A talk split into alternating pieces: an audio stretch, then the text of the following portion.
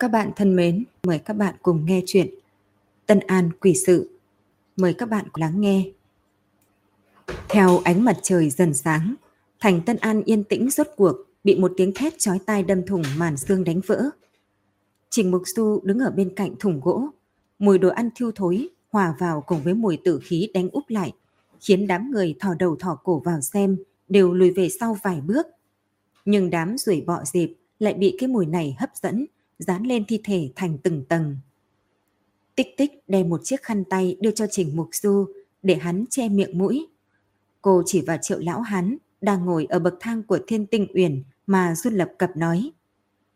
Đại nhân, chính là lão nhân thu gom nước rác kia đã phát hiện ra cái xác. Sáng sớm hôm nay, ông ta đi thu rác rưởi không ngờ lại phát hiện trong một những cái túi lại có rác là một thi thể.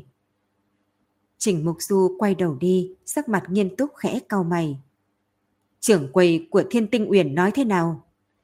Ông ta nói, tối hôm qua tổng cộng đưa ra ngoài bốn túi rác, không biết tại sao lại nhiều ra một túi, càng không biết thi thể này là từ chỗ nào tới. Ông ta hẳn là không gạt người, nếu là người của Thiên Tinh Uyển thì làm sao lại có thể để ngay trước cửa chỗ mình được chứ? Trịnh Mục Du thở dài, nhìn tích tích rồi nói. Đem thi thể lấy ra, mau nghiệm thi. Ánh mặt trời trói lọi chiếu vào thi thể không có quần áo. Đám người vốn dĩ đã lùi về phía sau, này lại tiến thêm vài bước, bên trong chuyển ra một mảnh díu rít tiếng nghị luận. Ôi, sao lại không có tay? Người nào mà tàn nhẫn thế, lại còn phanh thây người ta nữa. Nếu không muốn người khác nhận ra thì chém đầu là được rồi. Chặt tay không phải vẫn nhìn ra là ai sao? Người có thể nhận ra là ai hả? Vậy ngươi đi qua nhận đi. Này, ta chỉ nói vậy thôi, trêu ta làm cái gì? Tích tích ngồi xổm xuống cạnh chiếu, nhìn chằm chằm vào thi thể nam nhân thiếu hai cánh tay, rồi trong chốc lát lại ngẩng đầu. Đại nhân, đây là người thứ hai. Ngài nói xem, hung thủ có thể là một người không? Trình Mục Du nhìn không chớp mắt vào hai miệng vết thương to bằng cái bát ở trên người thi thể. Dìu, cánh tay giống hệt với viên kỳ, đều lại bị người ta dùng dìu chặt mất. Nói như vậy, bọn họ là bị cùng một người giết hại sao? Trình mực Du cúi đầu trầm tư. Rất có khả năng, thủ pháp giết người hoàn toàn giống nhau, thủ đoạn vứt xác cũng căn bản giống nhau, đều là thừa dịp đêm khuya tĩnh lặng mà đem thi thể vứt đi. Vì thế ta đoán, hai vụ án này là do một người làm. Chỉ là... Hắn dừng lại một chút, lại lần nữa ngẩng đầu. Hắn ta vì sao lại muốn chém cánh tay của người ta chứ? Cánh tay người chết có thể làm được gì? Yến cô nương cũng cảm thấy kỳ quái. Cô ấy cũng không rõ hung thủ vì sao lại phải lấy tay của người chết. Đang nói thì trong đám người đột nhiên chuyển đến một tiếng kêu hoảng sợ. Ôi, thím lý ra, đây không phải là nhân quý nhà thiếm đi chứ? Giọng nói này còn chưa dứt thì đã có một nữ nhân hơn 40 tuổi mặt trắng bệch từ trong đám người đi ra, không màng sự kim ngăn trở mà đi tới cạnh cái xác, lặng lặng nhìn nam nhân trên chiếu một lát, rồi đột nhân trên mềm nhũn, thân mình ngã ra đằng sau. Cũng may Trình Mục Du phản ứng kịp, bước nhanh tới ôm lấy bà ta, mới không để bà ta ngã trên mặt đất. Hắn dùng sức ấn vào nhân trung của người kia, rồi quay đầu phân phó tích tích. Mau, mang dầu gió lại đây. Nữ nhân kia được tạm thời sắp xếp nghỉ ngơi trên một cái bàn gỗ của thiên tinh uyển. Lúc bà ta tỉnh dậy đã là giữa trưa. Vừa mới mở mắt thì đã dãy rụa hướng ra ngoài, trong miệng lẩm bẩm mà kêu. Nhân quý, nhân quý. Tích tích ôm lấy bà ta. Thi thể Lý Nhân Quý đã được đưa đến phủ Tân An. Quan phủ yêu cầu nghiệm thi mới có thể khâm liệm rồi an táng. Nữ nhân ngồi dưới mặt đất mà gào khóc. Đồ không có lương tâm, Ông đi rồi thì ta và con phải làm sao đây? Trình Mộc Du chờ bà ta khóc đủ mới bưng một bát nước qua. Uống chút nước đi, nếu thím cũng bị bệnh thì đứa con phải làm sao đây? Nữ nhân nhìn Trình Mục Du tự mình mắc được đến thì quỳ trên mặt đất lôi ống tay áo của hắn nói. Đại nhân! Trượng phu của tiểu nhân là người thành thật, không cùng người khác kết thủ oán. Rốt cuộc ai lại ra tay tàn nhẫn với ông ấy như vậy chứ? Trình Mục Du đỡ bà ta đứng dậy, để bà ta ngồi trên ghế gỗ. Lý Nhân Quý mất tích từ bao giờ? Buổi tối hôm trước, trượng phu đi làm bốc vác, ở bến tàu khiêng lương thực. Làm công việc này, bọn họ không có địa điểm xác định. Có đôi khi cả đêm không về, có đôi khi mệt mỏi quá sẽ ở nhà ngủ mà tắm một giấc. Cho nên hai ngày liên tiếp ông ấy không về thì tiểu nhân cũng không nghi ngờ gì. Khoản đã, ý thím là Lý Nhân Quý từ bến tàu xuống sẽ đi tắm rửa rồi uống chút rượu, sau đó mới về nhà sao? Đúng vậy đại nhân, công việc này rất vất vả. Cái tay và chân mệt quá độ thì sẽ sinh tật, nên nhân quý thích tìm một chỗ thả lỏng trước khi về nhà. Thế nhưng lần này, ông ta đi rồi lại không về nữa. Hành tung trước khi chết giống hệt với viên kỳ. Trình Mục Du lẩm bẩm. Ông ta cùng với viên kỳ cũng không quen biết nhau. Điểm tương tự duy nhất chính là hai người đều từng đi qua phố xá. Hắn đột nhiên đứng dậy. Tích tích, cô đưa thím lý về nhà đi, ta ra ngoài một chuyến. Ở bến tàu người đến người đi, nhóm phu khuân phát đang để vai trần, đem từng túi hàng từ trên thuyền vắt xuống bờ, không kịp nghỉ ngơi thì đã lại lên thuyền, nâng một túi tiếp theo. Tiền công của họ là dựa vào số lượng hàng hóa vận chuyển được, nhưng mỗi ngày người làm nhiều như vậy, người vừa nghỉ thì lập tức sẽ có người khác cõng mất, cho nên những người lao động chân tay này không dám lơi lòng, sợ mình khiêng ít hơn những người khác mấy bao, kiếm không đủ tiền để nuôi gia đình. Trịnh Mục Du kéo một người trẻ tuổi vừa mới buông một bao tải hàng xuống, cho y một chuỗi tiền đồng, rồi mới khiến y yên tâm mà cùng mình nói vài câu. Làn da của y giống những khu khuân phát khác, bị mặt trời phơi đến ngăm đen tỏa sáng. Mồ hôi theo cái cổ thô tráng chảy xuống, hướng ánh nắng chiều thật chói lọi. Lý nhân quý sao? Tiểu nhân đúng là có nghe qua cái tên này, nhưng người làm nghề này về cơ bản là làm không ngơi tay, làm gì có thời gian mà giao du. Y là mồ hôi trên đầu, có chút ngượng ngùng trả lại chuỗi tiền đồng. Ta không cần ngươi quá hiểu biết về hắn, mà chỉ muốn ngươi chỉ cho ta, sau khi làm xong việc, các ngươi sẽ thường đến những chỗ nào. Chỗ nào ư? Chỉ là nhà tắm, quán trà, ngày nào kiếm được nhiều thì có thể đi uống hai ly. Đại nhân, ngài cũng biết bọn tiểu nhân dựa vào thể lực để kiếm cơm. Bạc kiếm được cũng là dùng mệnh để đổi lấy, cũng luyến tiếc đi những nơi phải tiêu nhiều tiền. Y hướng con phố dài đối diện rồi bĩu môi nói. Ngài xem, hai bên đường đều là quán nhỏ, ở chỗ đó tiêu tiền đa phần là công nhân ở bến tàu, ngài cứ đi nhìn là biết ngay. À đúng rồi, viên kỳ cũng sẽ luyến tiếc không đi những chỗ phải bỏ nhiều tiền như quán rượu. Đây là điểm chung thứ hai giữa bọn họ. Hắn lúc này đứng dậy. Đà tạ ngươi, mau trở về làm việc đi, bằng không hàng sẽ bị người ta bốc hết. Đại nhân, ngài hỏi có vài câu mà cho tiểu nhân cả chuỗi tiền đồng thế này, tiểu nhân có chút băn khoăn. Y lại lấy chuỗi tiền đồng kia ra, không biết nên trả hay không. Người cứ nhận lấy nó đi, các người dãi nắng dầm mưa cũng không dễ dàng. Đại nhân, Lý Nhân Quý thực sự là bị người ta giết sao? Trình Mục Du quay đầu lại, đôi mắt thâm thúy sáng ngời. Rời bến tàu thì lập tức phải về nhà ngay, gần đây đừng có lang thang ở bên ngoài. Uống xong một chén trà, Trình Mục Du lúc này mới cảm thấy tim phổi sảng khoái hẳn. Hắn nhìn đám phú khuân phát, tụm năm tụm ba, ngồi uống trà quanh đó. Trong lòng mới hiểu vì sao bọn họ lại thích tới nơi này uống trà như vậy.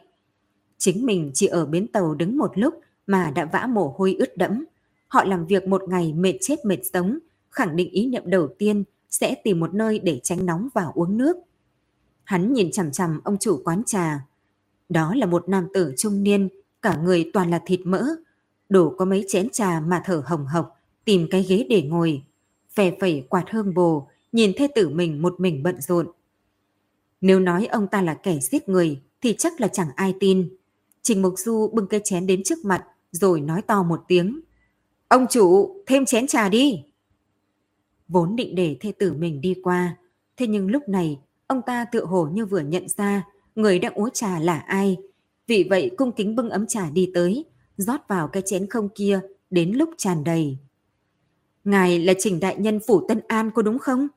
Thật là khách quý đến. Nói đoạn, ông ta đã ngồi xuống băng ghế. Tiểu nhân là Vương Thành, đã ở chỗ này bảy quán mười mấy năm. Đại nhân cứ việc uống, hôm nay tiểu nhân không lấy tiền của ngài. Trình Mục Du uống một ngụm trà. Hương vị không tồi, chắc không được, những phu khuôn vác kia lại đều thích tới chỗ ngươi. Ai, ngài đừng thấy sạp của tiểu nhân chẳng ra gì, thế nhưng trà đều là hàng tốt. Đây là long tĩnh mấy hái năm nay, không khác gì trà của thiên tinh uyển đâu, thế nhưng giá cả lại rẻ hơn nhiều. Ngài xem nước này là nước suối trong núi, ngọt mà không tanh, mát lạnh ngon miệng, uống lên rồi thì lưng không đau, chân cũng... Người có từng gặp qua Lý Nhân Quý không? Trình Mục Du cắt lời ông ta. Lý Nhân Quý? Ông ta suy nghĩ một lát rồi nói. Ngài nói tiểu nhân mới nhớ. Tiểu nhân đúng là có biết hắn. Mấy ngày trước hắn còn đến chỗ của tiểu nhân để uống trà. Lời ông ta mới nói tới đây thì cái bàn đột nhiên nghiêng một cái. Một chén trà toàn bộ đều hất lên người Trình Mục Du khiến quần áo của hắn ướt đẫm. Vương Thành từ bên dưới bàn túm được một đứa nhỏ tầm 6-7 tuổi đánh lên mông của nó hai cái. Không có mắt hả? Lại dám tới chỗ này của ta? Người không nhìn xem đây là ai? Dám làm ướt quần áo của huyện lệnh đại nhân? Đứa nhỏ bĩu môi, hai mắt to tròn xoe đầy nước, thật hợp với hai búi tóc tròn tròn trên đầu, khiến nó trông càng ngây thơ. Thôi được rồi, chỉ là trẻ con thôi. Người cùng nó so đo làm cái gì? Trình Mục Du sửa lên đầu đứa trẻ. Đi chơi đi, không sao đâu. Nghe hắn nói như vậy, đứa trẻ kia nín khóc mỉm cười, hướng về phía Vương Thành làm một cái mặt quỳ, rồi tung tăng nhảy nhót đi đến bên đối diện. Trở lại chuyện chính, Lý Nhân Quý uống xong trà thì đi đâu? Người có còn nhớ rõ không? Đứa nhỏ ở đối diện bắt đầu chơi nhảy ô, bào cát kẹp ở giữa hai chân, bắt đầu nhảy tới nhảy lui giữa những ô vuông đã vẽ xong. Thân mình linh hoạt uyển chuyển nhẹ nhàng, chưa từng dẫm vào vạch kè.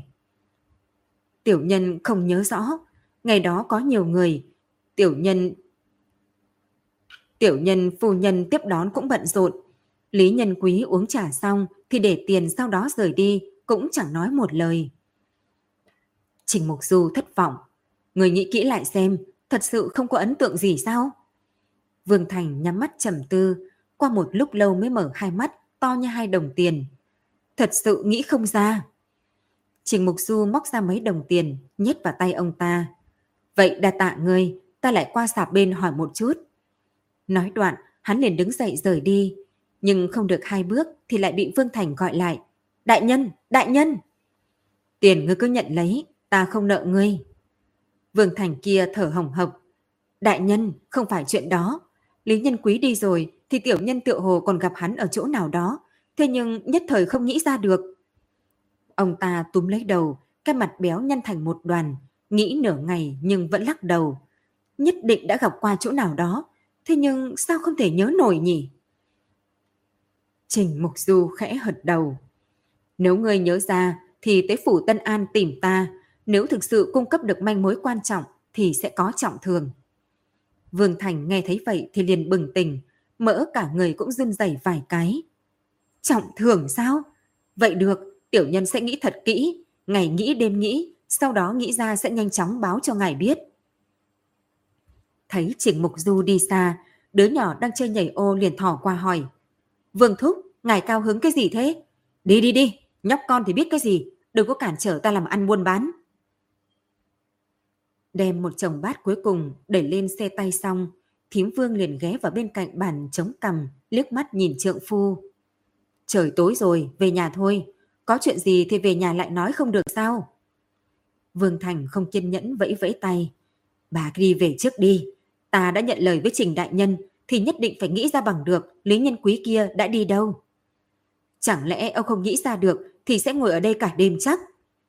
Thím Vương lắc đầu cười khổ, thấy trượng phu không phản ứng lại mà chỉ vùi đầu vào khuỷu tay, đành phải tự mình đẩy xe đi về nhà.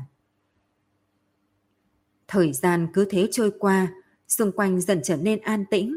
Những người bày quán cũng đều đã dọn hết hàng. Lẽ ra đây là lúc thích hợp nhất để suy nghĩ, nhưng Vương Thành lúc thì vặn bên này, khi lại vặn bên kia, gấp tới độ mồ hôi chảy ròng ròng, nhưng vẫn không thể nhớ ra được rốt cuộc đã gặp Lý Nhân Quý ở đâu. Ông ta nhìn ánh trăng từ hướng đông, chậm rãi bò lên đỉnh đầu, phát ra một tiếng ai thán từ sâu trong nội tâm. Từ nhỏ ta đã không phải người thích hợp đọc sách, người ta gặp rồi sẽ không quên, còn ta nhìn cái thì đã quên. Không nghĩ lớn thế này rồi mà vẫn không thể tiến bộ, chuyện gì cũng không thể nào nhớ nổi. Gió đêm thổi qua, ông ta giật mình một cái, lúc này mới nhận ra bụng nhỏ đã nghẹn tới mức sắp nổ tung. Ông ta cũng không cưỡng bách mình mà con người vội chạy về phía chợ. Sườn phía nam của bến tàu là một mảnh đất hoang, tuy có nước nhưng đá ngầm rất nhiều.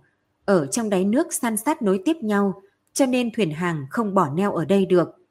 Dần dần, nơi này biến thành chỗ mọi người đi vệ sinh, đặc biệt là những người bảnh hàng trên phố. Họ không muốn chạy nửa dặm đến nhà xí mà sẽ đến đây. Thời gian dài khiến chỗ đất hoang này có mùi tanh hôi dị thường. Chỉ cần đi qua đây đều phải bịt mũi. Chạy nhanh, càng đừng nói là đứng lâu.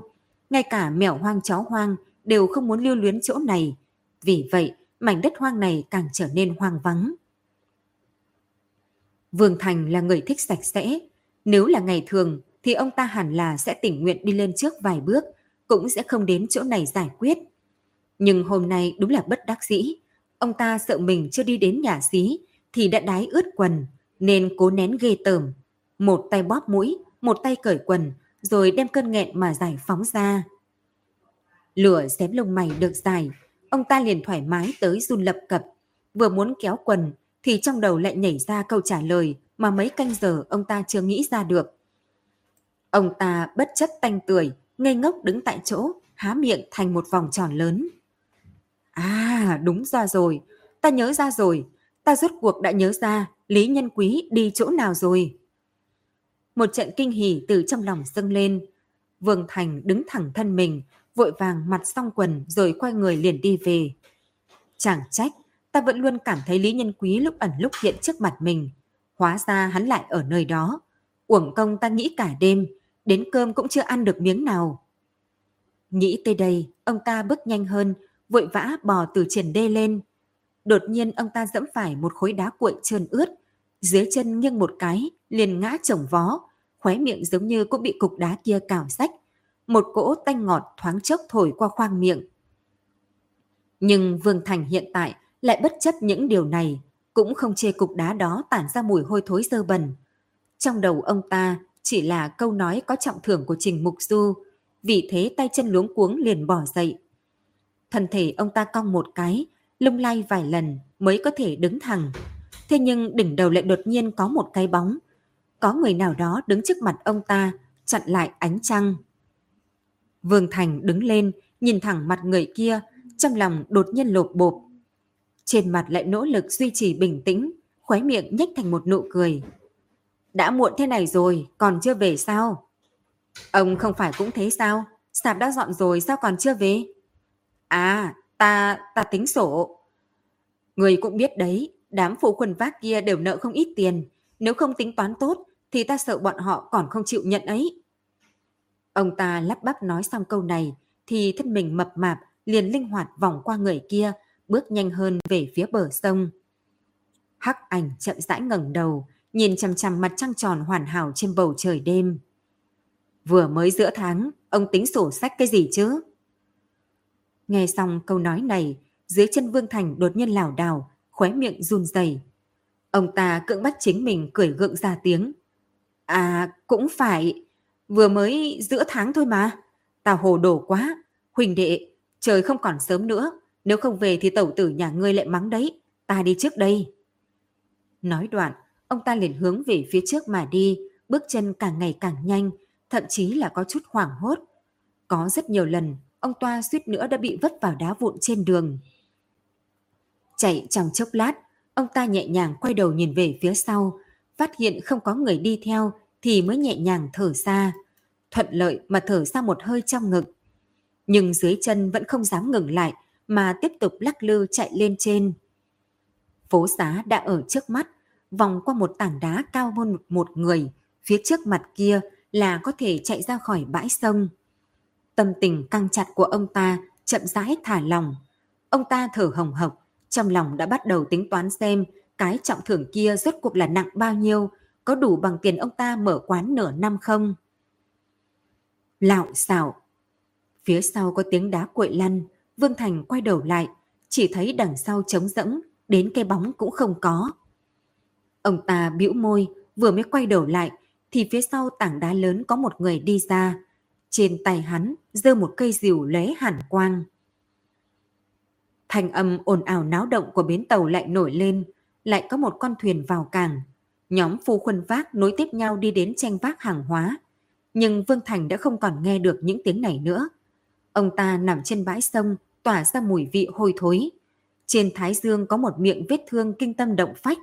Bên trong ẩn ẩn có thể thấy đầu lâu trắng dọa người. Tấn Nhi đang ăn ngấu nghiến bánh trưng, một lát đã tiêu diệt được hai miếng. Bánh trưng được làm từ gạo nếp, bên trong không có nhân, chỉ là bên ngoài đổ một tầng mật hoa quế, ngọt thanh mà mát mẻ, mềm mại ngon miệng. Ăn từ từ thôi, đừng để bị nghẹn. Yến Nương bưng bát cháo đặt ở bên cạnh, lại hỏi Trình Mục Du. Đại nhân cho dùng ăn đổi sáng có đúng không? Ngài có muốn ăn mấy cái bánh trưng không? Hữu nhĩ khéo tay lắm, hắn làm cái gì cũng đều được mọi người hưởng ứng nhiệt liệt. Trình Mục Du khẽ lắc đầu. Không cần đâu, ta muốn hướng cô nương nói lời cảm tạ. Nghe tích tích nói ở Trấn Thanh Thủy, cô nương đã cứu cô ấy một mạng.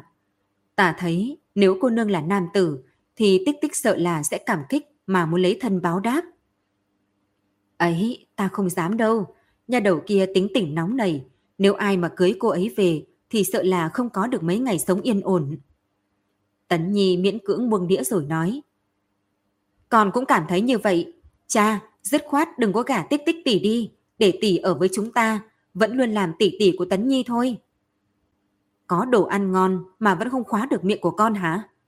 Trình Mục Du chụp lấy gáy của cậu, sau đó do dự mà đặt một cái hộp gỗ lên trên bàn.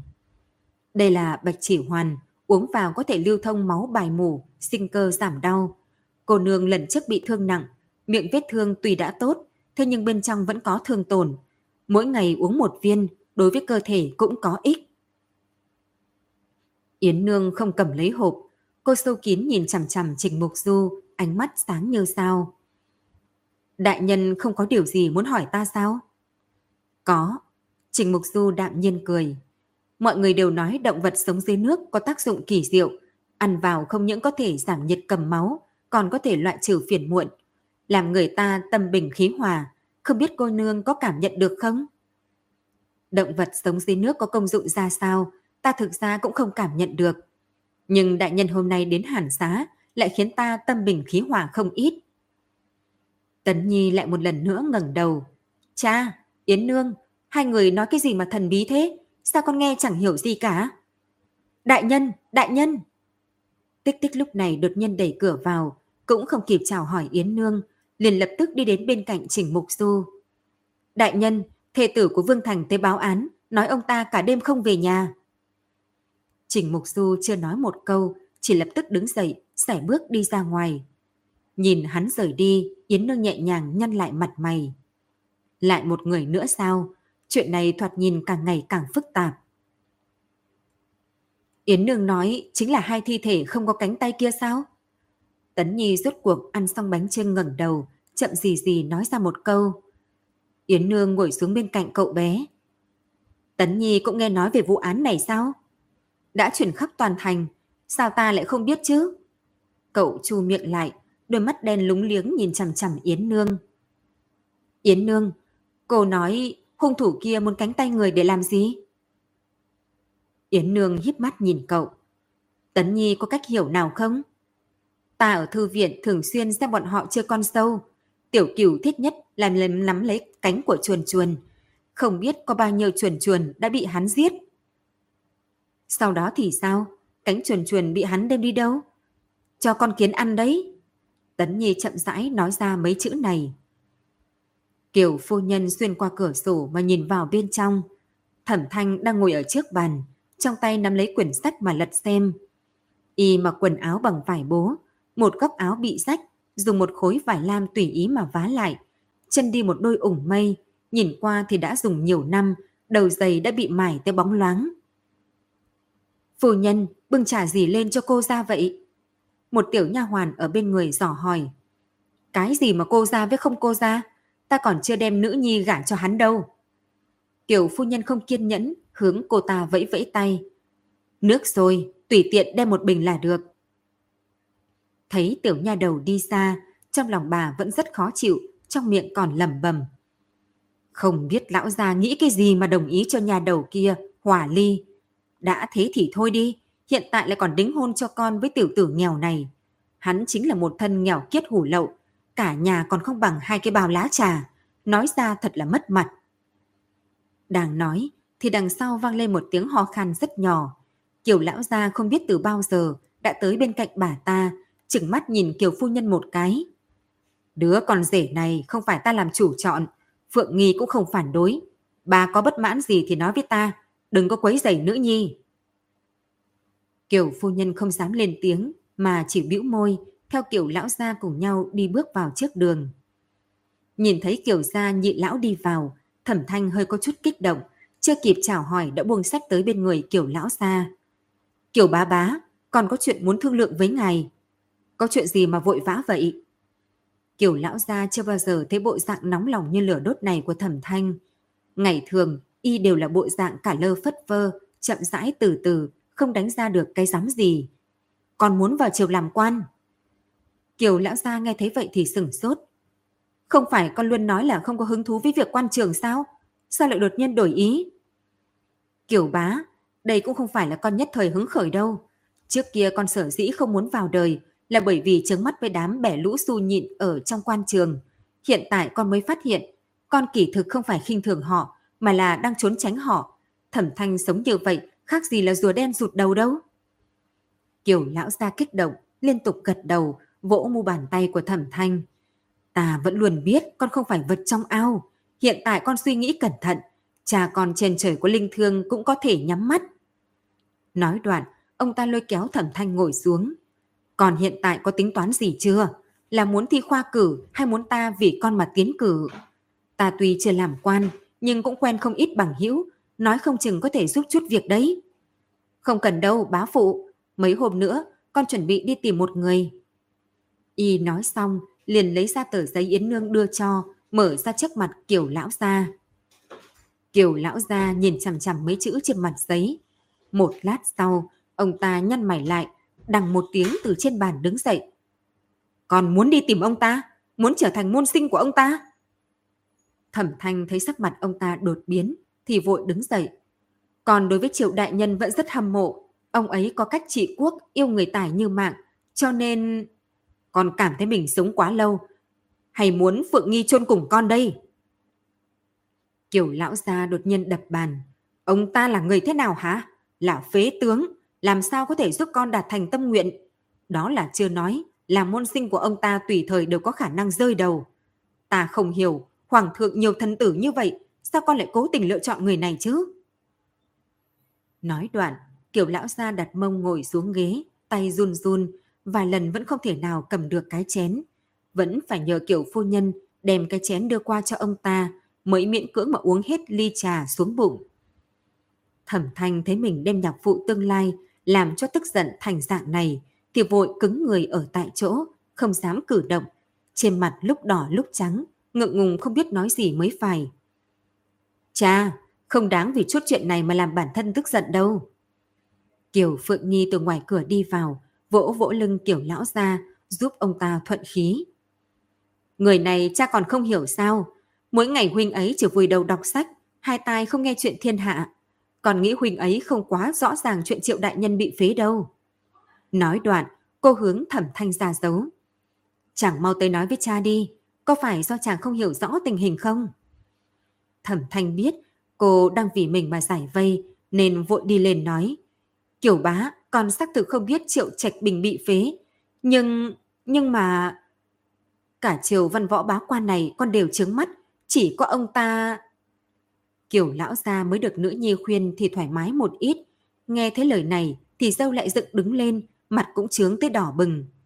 Cũng may kiểu Phượng Nghi nhanh tay lẹ mắt, lôi kéo thẩm thanh ra ngoài cửa. Cha, con đưa huynh ấy ra ngoài, cha cứ nghỉ ngơi đi, ngàn vạn đừng để bị chọc tức. Cô lôi kéo thẩm thanh đi đến ngoài cửa, đôi mắt đánh giá y trên dưới, giống như đây là lần đầu gặp y vậy. Vì sao không phải ông ta không được? Kẻ sĩ có thể vì chi kỷ mà chết. Ông ta đã là phế tướng. Ta tin người cho ta tờ giấy này có sự tính của mình. Kiều Phượng Nhi gật đầu, thân mình dựa nghiêng lên con sư tử bằng đá cạnh cửa, ánh mắt lại nhìn lên không trung. Tuy không bao lâu nữa ta sẽ ghé đến nhà chàng, nhưng mà nói thật, Ta cũng không hiểu chàng lắm, không biết chàng đang nghĩ gì, càng không biết mỗi ngày chàng làm gì. Đôi mắt thẩm thanh sáng lên, giống như được nước rửa trôi. Nàng muốn biết sao? Kiều Phượng Nhi ngửa đầu nói, đương nhiên là muốn, vậy thì đi với ta. Hai người đi trên đường núi gập ghềnh hơn một canh giờ, Kiều Phượng Nghi rốt cuộc không nhẫn nại được nữa. Chàng mỗi ngày đều chạy đến đây sao? Thẩm Thanh đem túi nước đưa cho cô. Không riêng gì nơi này, còn có bên bờ sông, ta đã đến đó không dưới trăm lần. Nhưng ta càng đi, càng thấy thực tế với bản đồ khác nhau quá lớn. Nàng xem này, đường núi này cơ hồ mỗi lần đo đều ra số liệu khác nhau. Cứ thế thì việc đo vẽ bản đồ không thể nào chuẩn xác được. Vì sao chẳng muốn đo cái này chứ?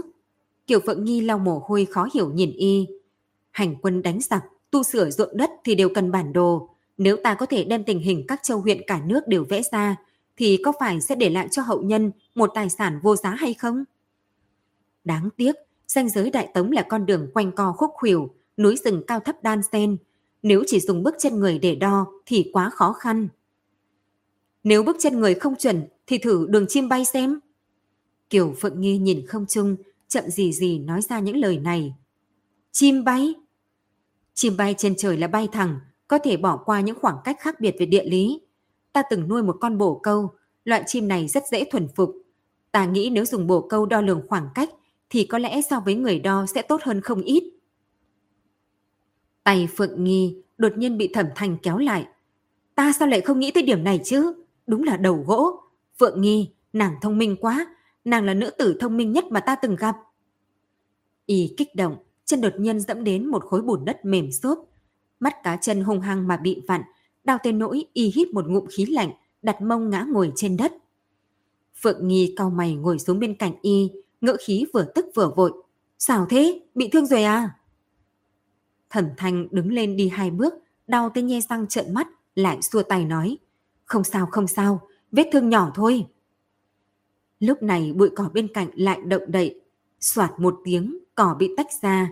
Một lão đầu nhi râu tóc bạc trắng, cả người khô gầy, từ bên trong ló đầu.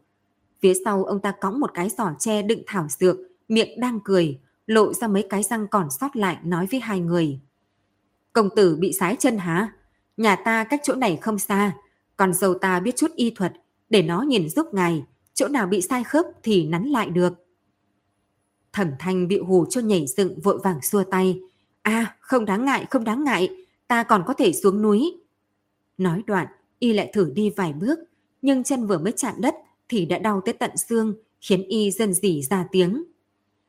Công tử à, bộ dáng này của ngài làm sao mà xuống núi, cũng không thể để vị cô nương này bồi ngài xuống núi được, vẫn là để con dâu ta nhìn cho. Lão đầu nhi quệt miệng nói. Đúng vậy, chàng vẫn là nên nghe lời vị lão nhân này đi. Thời gian để lâu, mắt cá chân sưng lên thì 10 ngày nửa tháng, chàng không thể lên núi mà vẽ bản đồ được đâu. Phượng Nhi ở một bên cũng khuyên nhủ.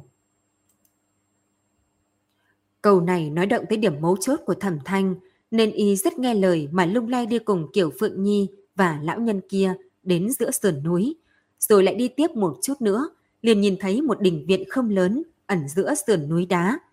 Tường viện bỏ đầy dây leo, kín như vầy cá. Lão nhân ra, vì sao ông lại ở nơi vắng vẻ thế này chứ? Kiều Phượng Nhi nhẹ giọng hỏi. Lão đầu nhi mở cửa, buông giỏ che nói. Đời đời chúng ta đều ở đây, cũng quen rồi, lười dọn đến chỗ khác. Đang nói, thì trong phòng truyền đến một tiếng trẻ con.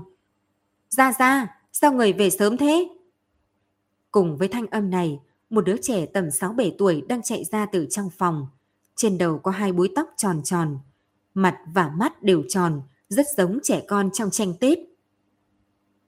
Đứa trẻ kia dùng đôi mắt tròn xoe nhìn chăm chăm Kiều Phượng Nghi. Trong mắt đứa nhỏ có rất ít phần trắng, cả đôi mắt như hai viên bi đen nhánh, phản chiếu ánh nắng mặt trời, nhìn có chút quái dị. Phượng Nghi khẽ dùng mình một cái, mất tự nhiên mà cười cười, sờ lên đỉnh đầu đứa nhỏ. Còn bao nhiêu tuổi rồi? Đứa trẻ không nói câu nào, đôi mắt đánh giá trên người cô, không giống như đang nhìn người, mà giống như đang ước lượng một vật phẩm đắt rẻ sang hèn nào đó. Đi gọi nương con ra đây, vị công tử này bị trẹo chân, để nương giúp ngài ấy xem có trở ngại gì không. Cũng may lão đầu nhi tức thời lại đây, đánh vỡ không khí lạnh băng giữa hai người. Phượng Nhi lúc này mới nhẹ nhàng thở ra, đỡ thẩm thanh ngồi xuống ghế, sau đó ngồi xổm xuống giúp y cởi giày vớ. Ôi trời, bị trạo không nhẹ đâu. Một phụ nhân từ căn phòng phía tây đi ra, tới bên cạnh thẩm thanh, không lưng nhìn mắt cá chân đã hơi sưng to của y. Xem ra xương cốt bị lệch rồi, kiên nhẫn một chút, ta sẽ giúp ngài nắn lại. Thẩm thanh đem chân đột nhiên rụt trở lại. Đại tẩu tử, có đau không đấy?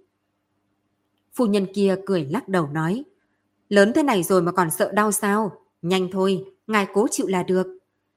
Thẩm thanh hít một hơi thật sâu, nắm chặt lấy tay Phượng Nghi. Đại tẩu tử, nhẹ một chút nhé, đừng có dùng quá sức.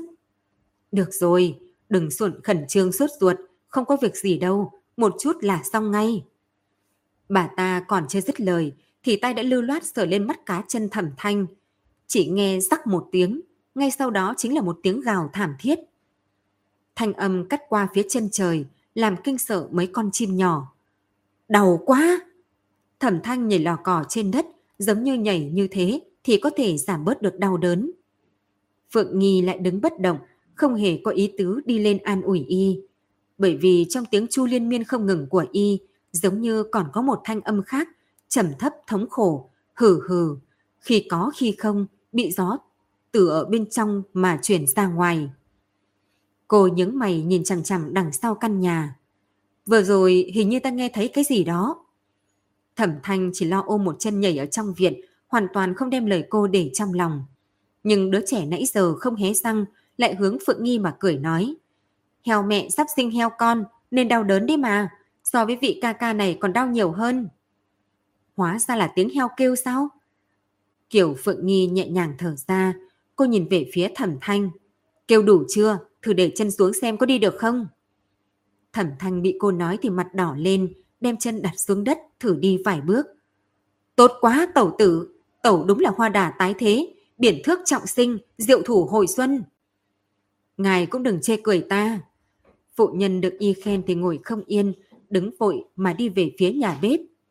Hai người nghỉ ngơi đi, cơm sắp xong rồi, hiện tại sắc trời còn sớm, hai vị ăn cơm xong rồi hãng xuống núi. Không được đâu, chúng ta lập tức phải đi ngay, trong nhà còn đang chờ chúng ta về, nếu về chậm thì sợ là bọn họ lo lắng mất. Thẩm Thanh nói đoạn, liền kéo tay áo Phượng Nhi cùng cô đi ra ngoài. Đi đến cửa viện, hai người quay đầu lại cáo biệt, thì lại bị cảnh tượng trong viện làm cho hoảng sợ. Ba người già trẻ trong viện đều mặt không biểu tình mà nhìn họ, giống như ba pho tượng. Ánh mắt chiều tà từ cành lá rơi xuống, rơi trên mặt bọn họ, hồng hồng giống như máu đang chảy. Trên đường xuống núi, Phượng Nghi túm chặt lấy thẩm thanh nói. Vừa rồi có phải chàng cự tuyệt dứt khoát quá không? Người ta giúp chàng trị thương, còn có ý tốt mời chúng ta ở lại ăn tối, nhưng lại bị một câu của chàng cự tuyệt.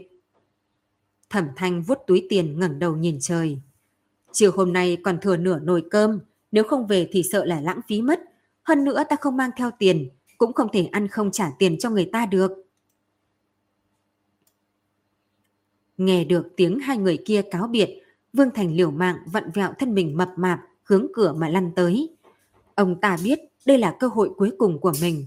Nếu không bắt lới, thì chỉ sợ sẽ phải táng thân ở nơi dơ bẩn là chuồng heo này.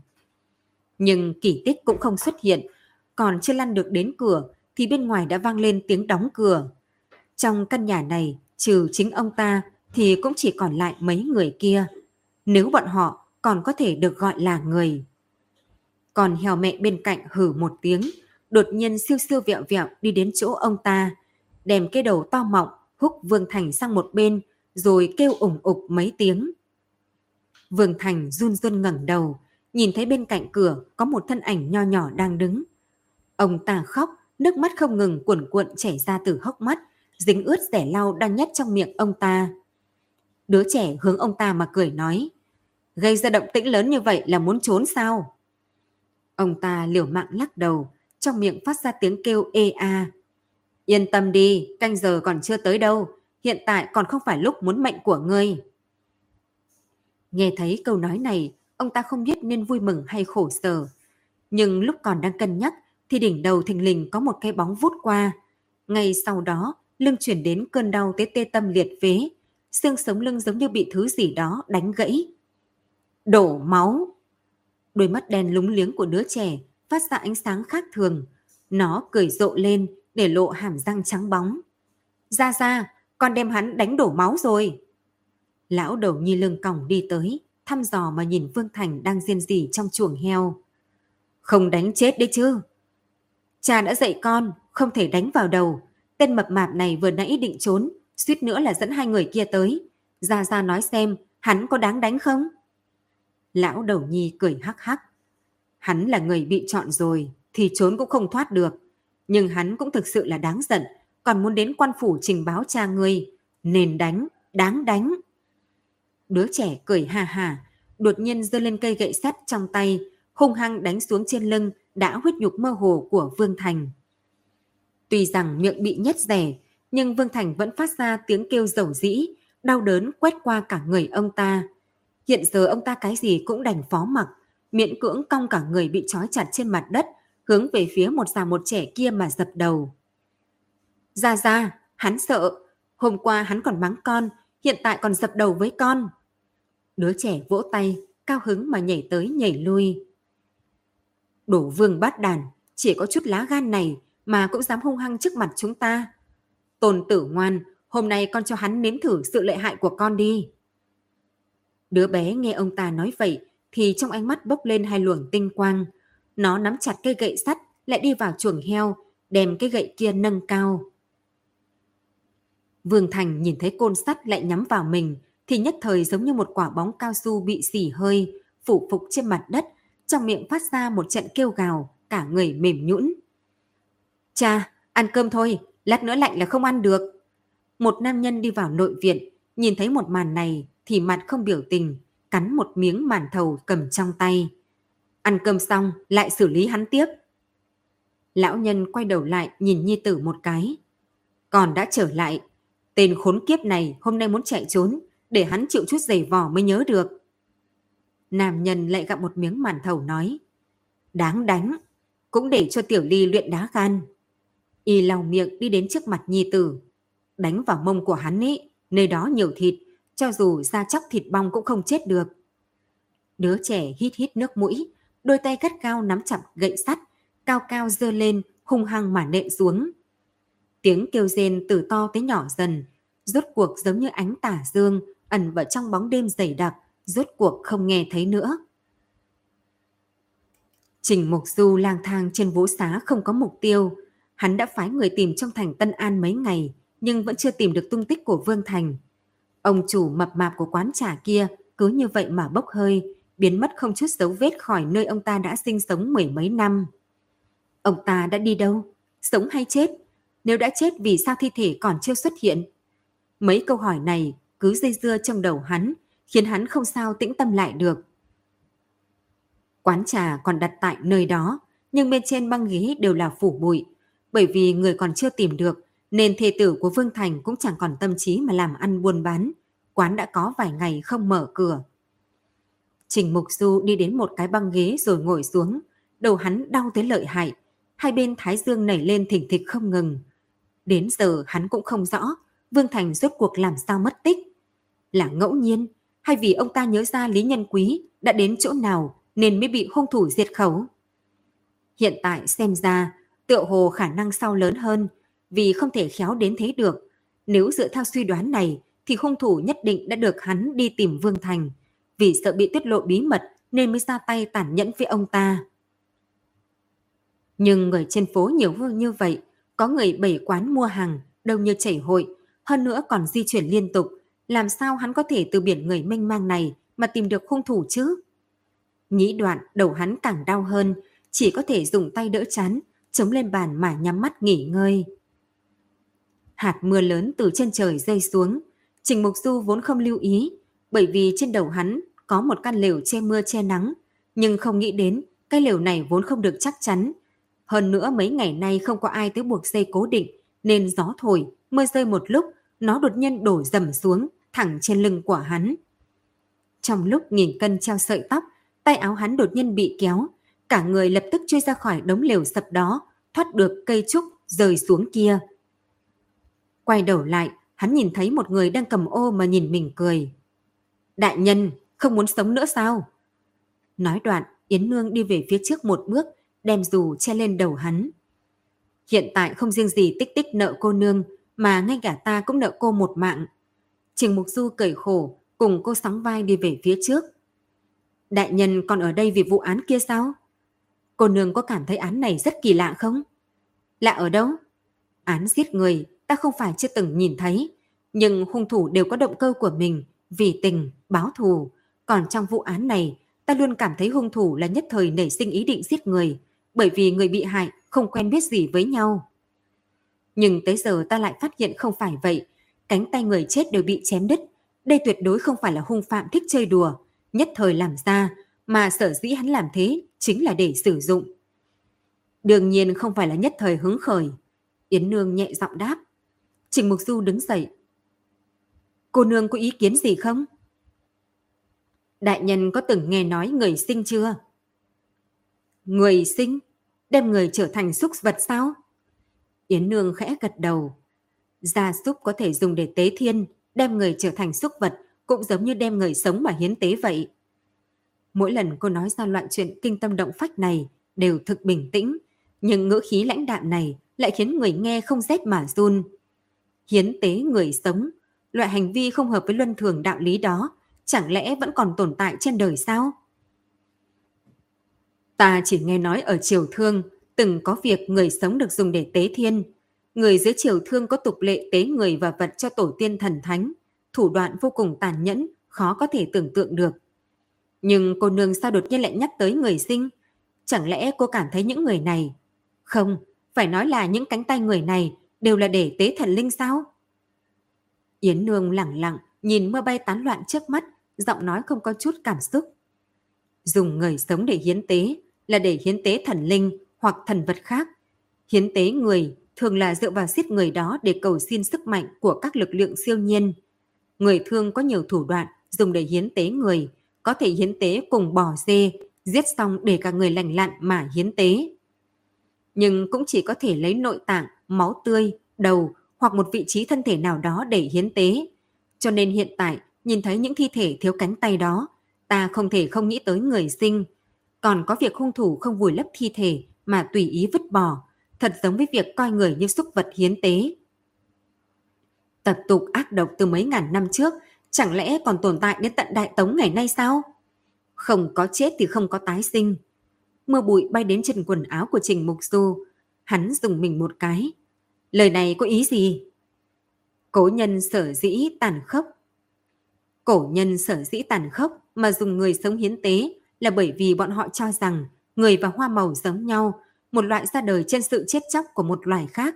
Nói cách khác, tử vong và tái sinh là hai mặt gắn bó với nhau, nếu muốn một vật nào đó tiếp tục sinh sản duy trì, thì nhất định phải để những thứ khác hoặc người khác chết đi. Ý cô nương là hùng thủ dùng người sinh để hiến tế là vì muốn một thứ hoặc người nào đó sống tiếp sao? Khi nói ra những lời này, sau lưng hắn nổi lên một tầng da gà. Đây chỉ là suy đoán của ta, nhưng nếu ta đoán không sai, thì đại nhân vẫn phải nắm chắc thời gian, vì thứ kia không phải người lương thiện gì đâu. Lời còn chưa dứt, Trình Mục Du đã nhấc chân đi ra khỏi cây dù. Hắn giống như quên mất mưa bụi đầy trời, giống như một thân xác không có linh hồn, bước nhanh trong mưa to tầm tã. Yến Nương bung dù đi theo đằng sau. Đại nhân, ngài muốn đi đâu? Muốn làm gì? Giọt mưa chảy dọc theo cái mũi cao thẳng của hắn, chảy xuống bên môi. Hô hấp của hắn dồn dập, trong ánh mắt tràn ngập khí phách không thể ngăn cản. Ta phải về ra lệnh cấm đi lại ban đêm, còn muốn tìm một người. Người nào? Cùng tĩnh tiên sinh. Cô Sơn Lâm cùng tĩnh. Cùng tĩnh tiên sinh là ẩn sĩ cao nhân, làm người vô cùng điên cuồng phóng đãng. Nhưng việc thiên hạ thì ông ta biết đến 89, cho nên ta muốn đến cô Sơn lĩnh giáo một chút. Cô Sơn cách Tân An khá xa, cả đi và về phải mất hơn một tháng, mà cùng tĩnh kia lại thường xuyên vân du tứ phương, vừa đi chính là nửa năm, đợi tới lúc tìm được ông ta thì chỉ sợ đã muộn. Trình Mục Du nắm chặt tay, vậy phải làm sao đấy? Ta biết một người, có lẽ hắn có thể giúp đỡ được đại nhân. Nhị hỉ ước lượng cái ấm trà trống trơn, rồi đi từ trong phòng ra. Đây đã là lần thứ hai gã đi ra ngoài thêm nước, nhưng hai người trong phòng vẫn ngồi đối diện nhau mà tĩnh tọa. Một người xoa cằm cẩn thận suy tư, một người nhíu mày thật chặt, nửa ngày cũng không nói một câu. Nhị hỉ không đi, chỉ đứng ở ngoài phòng tĩnh tâm nghe, hy vọng có thể nghe được nửa lời nào đó. Hai canh giờ trước, huyện lệnh Tân An, Trình Đại Nhân đột nhiên đi tới thẩm gia, nói là phải hướng công tử nhà gã thỉnh giáo về chuyện người sinh. Hai chữ người sinh này gã mới nghe thấy lần đầu tiên hoàn toàn không hiểu nó có ý gì. Nhưng thẩm thanh lại vô cùng hứng khởi. Đó là một đống lớn sự tình của triều đại trước cho chỉnh huyện lệnh.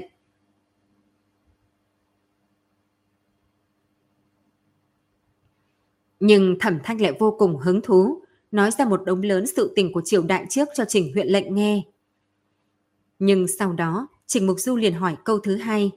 Hắn hỏi mấy năm gần đây có phát sinh chuyện hiến tế người sinh không?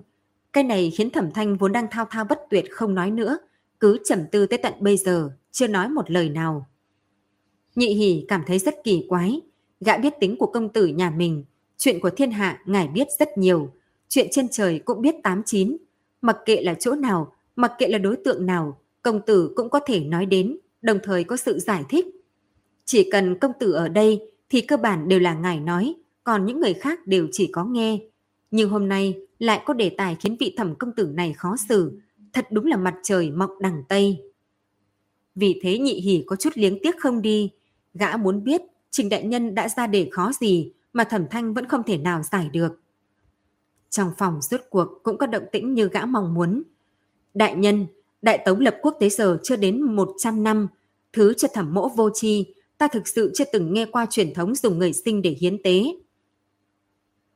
Trình Mục Du buông lỏng hai mày, trên mặt lộ rõ thất vọng.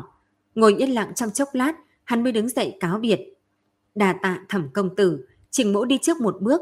Nếu công tử có nhớ ra bất cứ chuyện gì liên quan tới việc này, thì mời tới phủ Tân An tìm ta. Nghe thấy sự tình đã có kết luận, nhị hỉ vội vàng bưng ấm trà mà lui ra sang một bên, nhìn Trình Mục Chu một mình đi ra ngoài, trong lòng âm thầm trách cứ. Thiếu gia cũng quá không hiểu chuyện, dù sao ngày ấy cũng là quan phụ mẫu của Tân An, người cũng đi rồi, vậy mà công tử còn không thèm ra ngoài cửa tiễn. Nghĩ vậy, gã vội nhanh chóng ngoác miệng cười, hướng Trình Mục Du đi qua. Nhưng vừa mới đi đến bên cạnh hắn, thì cả người đã bị thẩm thanh, chạy vèo từ trong phòng đẩy ra một bên. Gã bị đụng phải, thì ấm trà trong tay cũng rơi trên mặt đất, chia năm xẻ bảy. Thẩm thanh lại giống như không chú ý tới chuyện tốt mình vừa gây ra. Y chỉ lập tức đi đến bên cạnh Trình Mục Du, trên mặt là bốn chữ, mừng rỡ như điên. Trình Đại Nhân, ta đột nhiên nhớ tới một việc khác, có lẽ có liên quan tới người sinh. Ánh mắt Trình Mục Du sáng lên. Mau nói. Tác dụng của người sinh là để làm cho thứ gì đó sống lại. Từ khi Đại Tống lập triều tới giờ, chưa từng phát sinh chuyện vi phạm luân thường như thế. Nhưng nếu nói tới chuyện sống lại thì ta nhớ ra trong văn hiến có từng ghi lại. Sống lại sao? Mỗi người chỉ có một mạng, trên góc độ y học thì có trường hợp chết già, nhưng nếu đã chết thật thì làm sao lại giống, sống lại được chứ? Đại nhân, ngài đừng nói vậy. Chuyện này vừa lúc chính là liên quan đến một vị thần y. Ta biết đại nhân y thuật cao minh, cả đại tống này khả năng khó tìm được người thứ hai dám so cùng ngài. Nhưng nếu những gì trong văn hiến ghi lại thì đúng So với vị thần y kia, chỉ sợ đại nhân vẫn phải hổ thẹn không bằng. Trình Mục Du nhào mắt lại. Trình gia ta nhiều thế hệ học y, trong lĩnh vực này cũng được coi là có danh tiếng. Nếu thực sự có được một vị thần y như vậy, sao ta lại không biết? Thẩm Thanh cười. Đại nhân, đó là bởi vì cái hắn gọi là y thuật không phải là chính đạo. Bản thân hắn cũng không gọi là nhập đạo, cho nên ngài mới không biết. Ta cũng xem nhiều tạp thư rồi, đọc được trong một quyển sách không tên những điều liên quan đến hắn, bây giờ mới nhớ tới. Hắn thực sự có thể làm người chết sống lại. Trong cuốn sách kia nói thế này, vị danh y này vốn chính là Tôn Hoài Cần, là một lão đầu đã 70 tuổi. Đột nhiên có một ngày lão mơ thấy thần y Hoa Đà. Hoa Đà đem một cái tay áo giao cho lão. Thế là lão liền có được thần lực. Từ đây có thể làm xương khô biến thành thịt tươi, làm người chết sống lại. Lão không bắt mạch thăm khám để biết bệnh, nhưng lang trung bình thường. Phương pháp của lão rất đơn giản. Dùng tay sờ yết hầu của người bệnh, phàm là những người được lão sờ qua yết hầu thì đau đớn đều sẽ được giảm bớt, tới cuối cùng hoàn toàn khỏi hẳn. Không chỉ có người sống, Tôn Hoài Cần thậm chí có thể làm người chết sống lại. Cuốn sách kia ghi lại, phải là người chưa chết quá hai canh giờ, chỉ cần đưa đến chỗ Tôn Hoài Cần thì không đến nửa ngày nhất định sẽ được cứu sống. Dưới bàn tay thần kỳ của lão đã có mấy chục người chết sống lại. Ngài nói đây có phải là kỳ diệu không? Chỉ dùng tay sờ là có thể làm cho người chết sống lại sao? Đừng nói Tôn Hoài Cần, chính là hoa đà tái thế cũng không làm được như vậy. Sách này đúng là viết bậy bạ. Trần Thẩm Thanh giảo hoạt cười nói, ta cũng nghĩ như đại nhân vậy, cho nên chuyện của Tôn Hàn, Tô Hoài Cần, tất có nội tình, phải nhờ đại nhân đi cởi bỏ bí ẩn ở trong đó vậy. Trường Mục Du cân nhắc một hồi, rồi lại nhìn về phía Thẩm Thanh. Sau đó thì sao? Sau đó Tôn Hoài Cần đó ra sao? Hắn có bản lĩnh như thế, chẳng phải sẽ biến thành thần tiên sống sao? Thẩm Thanh khoanh hai tay nói. Sau đó thì trong sách không ghi lại, mà Tôn Hoài Cẩn kia hiện nay còn sống hay không cũng không ai biết. Nhưng đại nhân, việc này phát sinh ở Nhữ Châu, cách Tân An không xa. Hơn nữa là việc vài thập niên trước, hẳn là còn có người từng trải qua và nhớ được. Nếu đại nhân cảm thấy việc này có liên quan tới vụ án mạng, thì có thể tự mình tới Nhữ Châu điều tra. Nhị hỉ ngồi ngay ngắn trên một cái ghế sơn đỏ hình chữ nhật, đầu hơi ngẩng đầu, tóc tản ra tùy ý buông sau lưng như một khối vải đen. Nắng xuân vừa đúng, chiếu xuống khiến gã không mở mắt được, vì thế gã liền nhắm mắt lại, nghe tiếng kéo lưu loát xẹt qua, cảm giác tóc mình rơi xuống từng màng. Vỗ miệng vài cái, gã lúc này mới chậm gì gì mà nói. Hổ tĩnh, ta lần đầu tiên nghe đến hai từ người sinh, dùng người sống để hiến tế. Người sống ấy, quả thực là điên rồi, Huỳnh nói có phải không? Hổ tĩnh đang giúp gã sửa tóc chỉ cười hai tiếng chứ không trả lời. Y không thích nói nhiều, nhưng tay nghề lại không tồi, cho nên làm nghề này nhiều năm cũng tích lũy được không ít khách hàng. Nhị hỉ ngày thường cũng thích tới chỗ này, bỏ ra mấy đồng tiền mà có thể hưởng thụ đãi ngộ của thiếu gia trong chốc lát. Việc này với gã mà nói là một việc cực kỳ thư thái. Hồ sư phó, ta nói cũng không phải là vớ vẩn đâu. Gần đây ở Tân An xảy ra mấy án mạng, khả năng đều là dùng người sinh để hiến tế đấy. Đem cánh tay chặt xuống trở thành tế phẩm, hình như là để khiến ai đó sống lại. Huy nói như thế có đáng sợ hay không? Hổ tĩnh lại cộc lốc mà cười. Các người đều là những người trong bụng có chữ, chuyện gì nghe cũng hiểu. Không giống ta, nghe xong thì nửa ngày cũng không hiểu người đang nói gì. Nói đoạn, y lấy từ trong chậu nước ra một cái khăn lông màu trắng, vắt nước rồi lao lên trán của nhị hỉ mấy cái. Hôm nay có ngoái lỗ tai không? Nhị hỉ không kiên nhẫn, nâng cánh tay tỏ vẻ đồng ý. Vừa lúc bên người có một đứa trẻ đi tới, bị gã thừa cơ túm chặt cánh tay. Ấy, Tiểu Ly, ta mới vừa cùng với cha cậu nói chuyện nửa ngày. Ông ta không rõ, vậy cậu nghe có hiểu không? Đứa nhỏ kia xoa cái mũi nhỏ. Vừa nãy ta chơi ném bao cát, Huynh vừa nói cái gì cơ? Nhị hỉ có chút thất vọng. Gã vốn định dựa vào cái bí mật kinh thiên này để thu hút sự chú ý của mọi người, nhưng lại đâm phải hai cây đinh mềm này khiến hứng thú cũng giảm đi. Gã gõ gõ đầu đứa trẻ kia một chút. Gần đây đừng theo cha chạy lung tung, cẩn thận bị người ta chặt cánh tay đấy. Tiểu Ly hướng gã làm cái mặt quỷ, nhặt bao cát lên rồi chạy xa. Nhị hỉ lại lần nữa ngồi xuống ghế. Hồ tĩnh đã lấy từ trong ngăn kéo ra một cái móc, lỗ tai, ở trong bàn tay gã mà nhẹ nhàng chọc chọc. Tay người này nhẹ, nhìn lại chuẩn, đào đến chỗ sâu cũng không bị đau, ngược lại còn khiến người ta như được gãi đúng chỗ ngứa, thoải mái tới mức lỗ chân lông đều nở ra. Lát nữa cậu còn đi chỗ khác sao? Hồ Tĩnh khản giọng hỏi những lời này. Trở về làm gì? Huỳnh đâu phải không biết vị thiếu gia kia của nhà ta đều là cả ngày không về. Ta chỉ có một mình rất nhàm chán, còn không bằng đi dạo quanh một chút. Số cậu tốt, thẩm thiếu gia đối đãi với cậu giống như thân huynh đệ vậy. Hả, có cái gì mà tốt?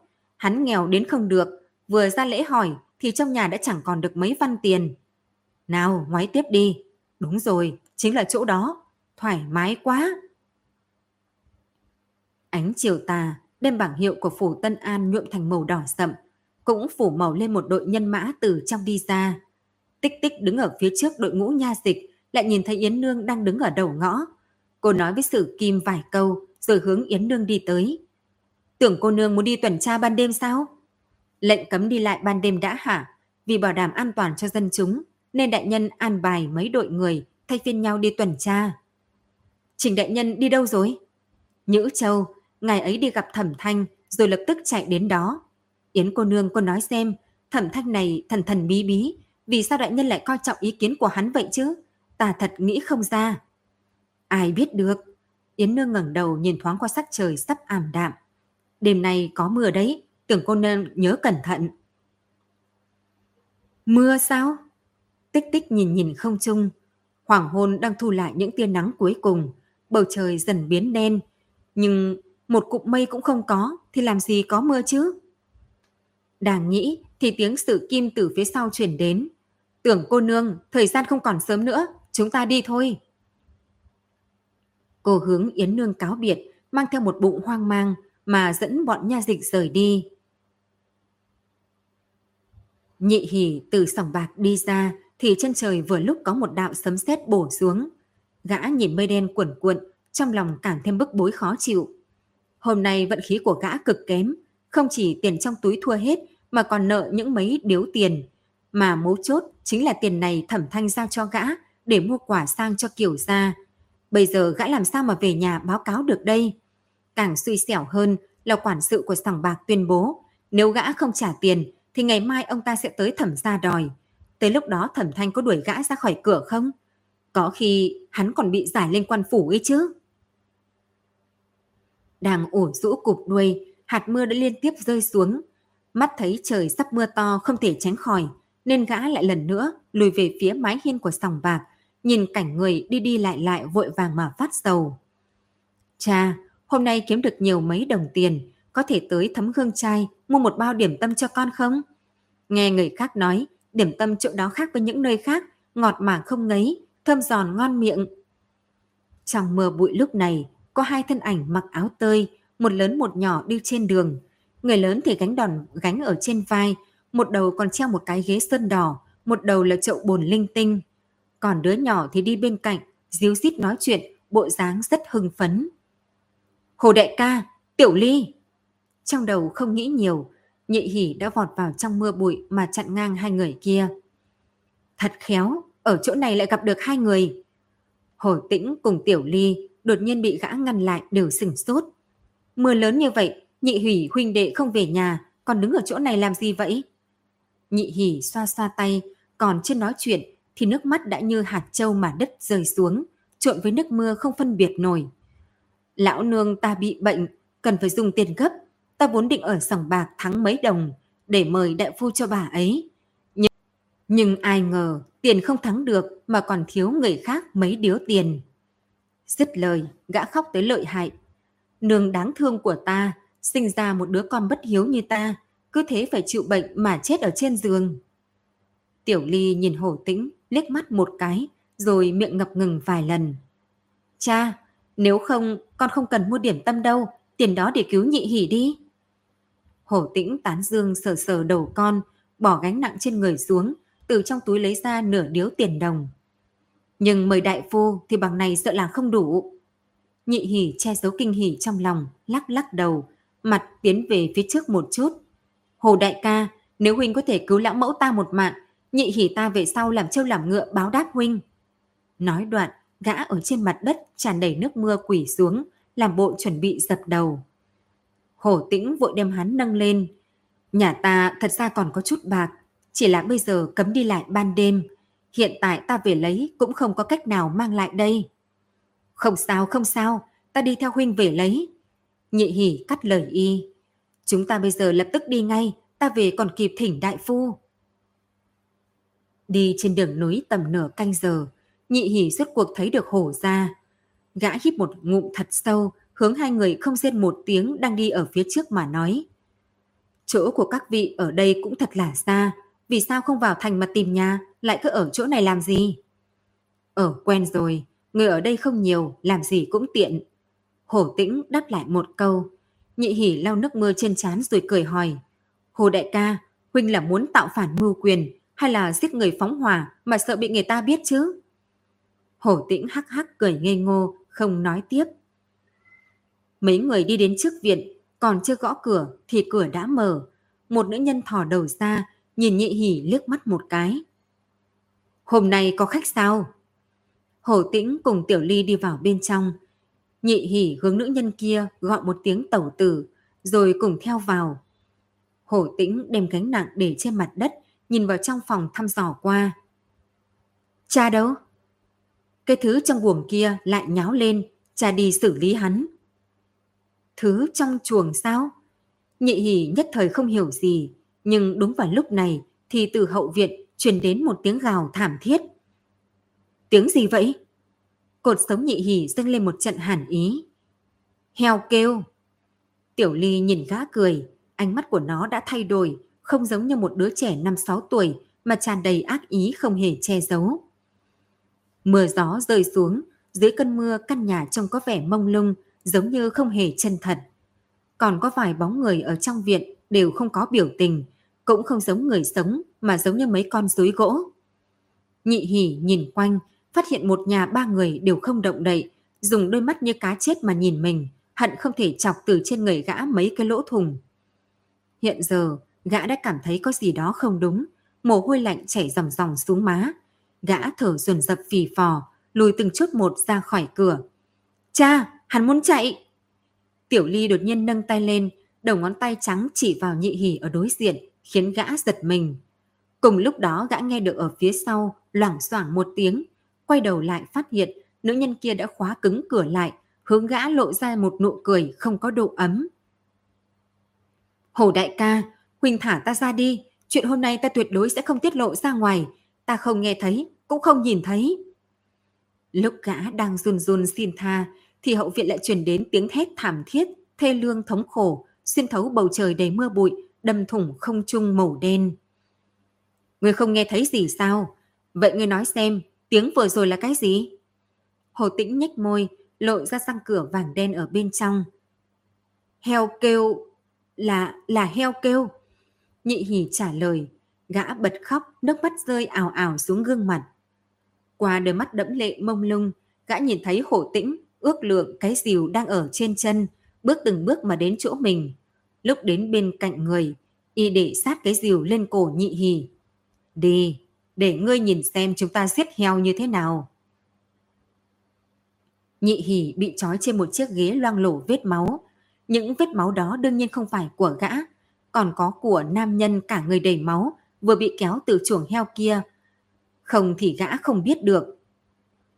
Rốt cuộc đã chết hai người, người này hẳn là người thứ ba, mà gã phải chăng sẽ là người thứ tư? Người sinh sao?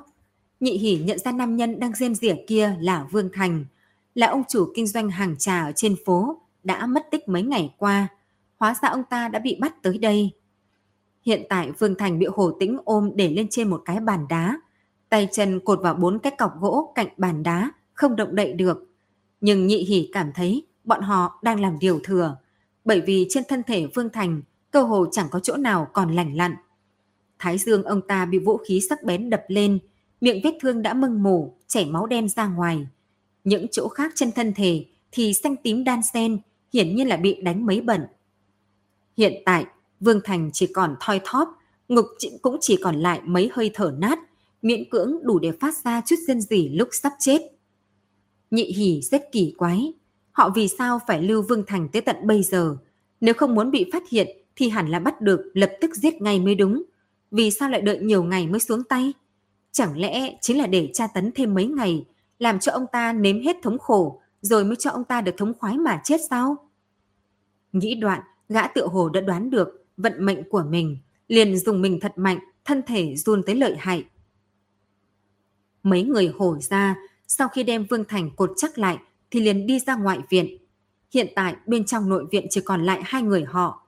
Nhị hỉ nhìn chằm chằm đôi mắt của Vương Thành, phát hiện ra ngoài tuyệt vọng thì còn có một thứ cảm xúc khác. Đó chính là giải thoát. Không sai, nam nhân này giống như chút được gánh nặng trước khi chết. Có thể thấy được ông ta đã phải chịu đựng tra tấn ra sao. Nhị hỉ lại khóc, tuy rằng trong miệng gã bị nhét một miếng rẻ lau, nhưng gã vẫn phát ra tiếng kêu rên. Đến giờ gã mới suy nghĩ cẩn thận.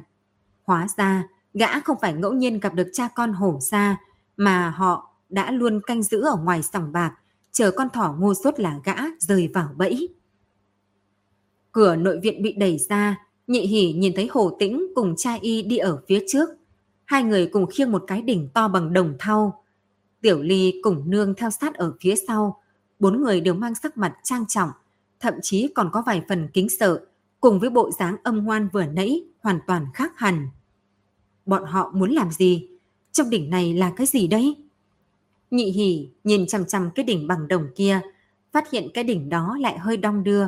Nắp đỉnh bị lắc tới kêu lạch bạch, lộ ra một khe hở màu đen. Chẳng lẽ bên trong đỉnh có vật sống sao? Một nỗi sợ hãi thật lớn gắt gao bám lấy gã.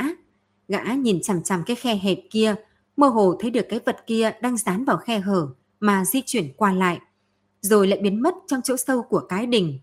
Gã thở phì phò thật mạnh, toàn bộ lưng dựa gắt gao vào lưng ghế, ý đồ muốn cách xa đỉnh đồng kia một chút. Hóa ra Vương Thành vẫn sai rồi, chết cũng chưa phải là giải thoát, chết so với cắn gan, xẻo tim còn là thống khổ khó nhịn hơn. Cái đỉnh kia được đặt ở phía trước bàn đá, đồ vật bên trong dường như người được mùi máu tươi nên nó trở nên hưng phấn, thân mình đâm vào vách đỉnh tới rung động ầm ầm. Vương Thành hoàn toàn hỏng mất, ông ta nhất định là hối hận bản thân mình lúc này còn thanh tỉnh, cho nên ông ta mở miệng, răng hung hăng cắn một cái. Cha, hắn cắn lưỡi tự sát. Tiểu Ly kinh hô một tiếng. Hồ Tĩnh nhanh chóng chạy tới bên cạnh người Vương Thành, liều mạng bẻ miệng ông ta, nhưng hết thảy đã quá muộn. Nửa đầu lưỡi bị cắn đứt đã lăn xuống, dừng trên mặt đất mà bất động. Nhìn thấy cảnh này, bốn người hồi xa đều cả kinh run rẩy dữ dội. Nữ nhân kia chân mềm nhũn quỷ xuống, dập đầu với cái đỉnh đồng, trong miệng thốt lên những lời mà nhị hỉ không kiểu. Người sinh chết ở chân đàn tế là điều tối kỵ. Hồ lão hán lắc lắc cánh tay nhi tử lẩm bẩm nói. Hồ tĩnh cũng luống cuống, y chụp vỗ trên mặt Vương Thành, lại ấn huyệt nhân trung, lại đổ nước. Thế nhưng nửa khắc trôi qua mà thân ảnh mập mạp trên bàn đá kia vẫn không tỉnh lại. Đổi người đi. Thề tử hồ tĩnh run rẩy lôi kéo cánh tay trượng phu, lại ngó nhị hỉ ở một bên liếc mắt một cái. Đã để lên bàn tế, hiện tại thay người sợ là không được. Hồ tĩnh nắm tay, đôi mắt gắt gao nhìn chằm chằm đỉnh đồng. Nếu bị đứt quãng thì những gì chúng ta làm tới giờ đều sẽ thất bại trong gang tấc. Thất bại trong gang tấc. Nghe y nói ra bốn chữ này, trong lòng nhị hỉ đột nhiên có một tia hy vọng. Chẳng lẽ Vương Thành chết rồi thì mọi thứ đều kết thúc hay sao? Chính gã sẽ không trở thành người sinh sao? Sống sót sau tai nạn. Gã nỗ lực mà nhấm nháp bốn chữ kỳ diệu này, từ đáy lòng dâng lên một cỗ vui mừng khôn xiết. Lạch cạch. Nắp đình đột nhiên rơi xuống đất, trong mảng đen nhánh kia chậm rãi bò ra một thứ. Nó chậm rãi đi xuống đất, hướng về nửa đầu lưỡi kia bị cắn đi mà uốn lượn. Nhị hỉ nhìn chằm chằm cảnh tượng quỷ dị trước mắt, phát ra một tiếng thét chói tai ở trong lòng. Các bạn thân mến, các bạn vừa mới nghe xong tập tiếp theo chuyện Tân An Quỷ Sự. Hẹn gặp lại các bạn. Tạm biệt tất cả các bạn. Để ủng hộ kênh, quý vị có thể để lại bình luận cũng như chia sẻ hoặc có thể ủng hộ tài chính trực tiếp về các địa chỉ đã được ghi ở phần mô tả.